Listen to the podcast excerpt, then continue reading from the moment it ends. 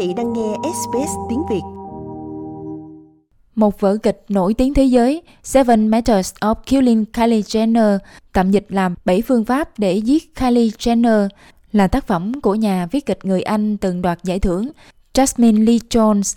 Tác phẩm kể về câu chuyện giữa hai người phụ nữ da màu bị cuốn vào một cơn bão tranh luận trên Twitter. Val, I'm just trying to stop you from catching a case. Oh my days, you're so dramatic. Được rồi, tôi chỉ đang ngăn cản cô không phạm tội mà thôi. Ôi chú ơi, cô diễn sâu quá. Làm ơn cho tôi được bình yên đi. Để cho cô yên được sao? Làm ơn đi. Điều đó thật vô lý, khờ quá. Chỉ là hai dòng tweet giúp tôi giải tỏa bức xúc thôi mà. Thực ra cũng không có gì sâu sắc lắm. Vở kịch nói về một cuộc tranh luận trên mạng này đang làm dấy lên cuộc tranh luận ngoài đời thực sau khi nhóm các nhà sản xuất người Úc yêu cầu những người đánh giá vở kịch phải là người da màu. Shari Shepens là đồng đạo diễn của vở kịch nói rằng chính sách này nhằm tăng cường sự đa dạng trong giới phê bình. Chúng tôi hướng tới sự thay đổi và sự thay đổi dẫn đến hành động. Mà hành động đôi khi có những sự lựa chọn táo bạo. Đó là điều đã xảy ra. Một sự lựa chọn táo bạo trong vô số chương trình được đưa lên mỗi năm. Có bao nhiêu chương trình mở cửa cho tất cả mọi người? Đó là một sự lựa chọn nhỏ mà chúng tôi đã đưa ra và nó đã gây ra khá nhiều tranh cãi. Nhưng chúng tôi bảo vệ nó Mặc dù không có dữ liệu cụ thể về sự đa dạng của những người đánh giá tác phẩm, nhưng có những nghiên cứu cho thấy những người có nguồn gốc đa văn hóa và đa ngôn ngữ thường ít được đại diện trong các vai trò đánh giá nghệ thuật. Lina Nakles là giám đốc điều hành của tổ chức nghệ thuật Úc Châu cho biết. The majority of arts critics are predominantly from Phần lớn các nhà phê bình nghệ thuật chủ yếu có nguồn gốc Anglo-Celtic ở Úc. Đó là thực tế. Thế nhưng nếu bạn không có sự đa dạng và các lăng kính khác nhau để hiểu sân khấu, phim ảnh, âm nhạc, nghệ thuật thị giác, thì bạn sẽ không thực sự hiểu được sự đa dạng và trải nghiệm sống trong các bài đánh giá so với những ai có được sự đa dạng đó. Bài báo gay gắt của biên tập viên Elizabeth Blues đăng trên tờ The Age đã thu hút sự chú ý lớn với tuyên bố cho rằng họ không đánh giá vở kịch bởi vì các nhà sản xuất người Úc đã yêu cầu những người sản xuất phải là người da màu. Biên tập viên Elizabeth Blues cũng cáo buộc tình trạng chủ nghĩa tượng trưng bởi vì các nhà phê bình da trắng không được nhận vé xem miễn phí. Không phải vì chúng tôi không muốn làm, mà vì các nhà sản xuất không chịu tiếp nhận bất kỳ người đánh giá nào không phải là người da màu.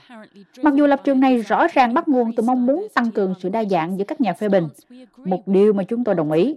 Nhưng cuối cùng, đó là một động thái sai lầm nhằm thúc đẩy chủ nghĩa tượng trưng, làm suy yếu giá trị của phê bình và gây bất lợi cho các nhà phê bình, người sáng tạo cũng như khán giả. Phần lớn ý kiến cho rằng việc mong đợi những người đánh giá tiết lộ chi tiết cá nhân về chủng tộc của họ có thể làm cho công việc phê bình trở thành một điều rất nguy hiểm. Thêm vào đó, bài báo có đăng kèm một bức tranh biếm họa mà biên tập viên nghệ thuật Elizabeth Blues nói rằng bà không biết về điều này. Bức tranh biếm họa mô tả hai người phụ nữ biểu diễn trên sân khấu và trong số các khán giả đang xem có một người được chú thích là chỉ có người da màu mới được phê bình.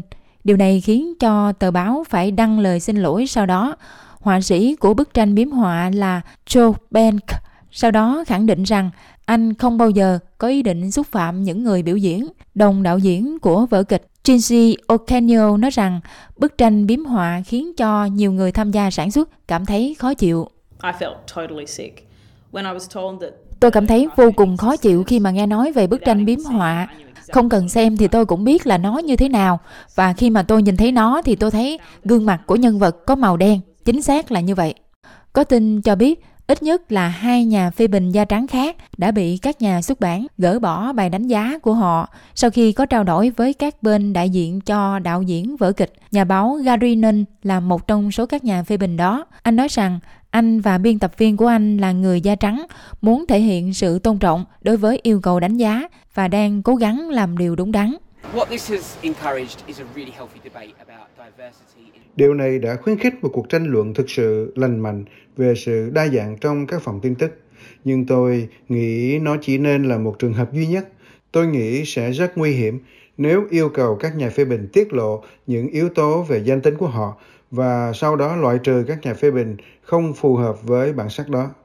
Đồng đạo diễn vở kịch Shari Seppens thừa nhận rằng họ không thể ngăn bất cứ ai viết bình luận Chúng tôi không mong đợi chiều hướng nhận xét tích cực. Chúng tôi không mong đợi một người da màu khen ngợi tác phẩm. Điều đó thực sự chỉ tạo cơ hội cho một nhà phê bình da màu. Sari Shepens hy vọng rằng sẽ đạt được nội dung của cuộc trò chuyện này trong dài hạn. Một sự thay đổi quan điểm. Nhận thức chứ? Đúng rồi, nhận thức. Quý vị muốn nghe những câu chuyện tương tự có trên Apple Podcast, Google Podcast, Spotify hoặc tải về để nghe bất cứ lúc nào.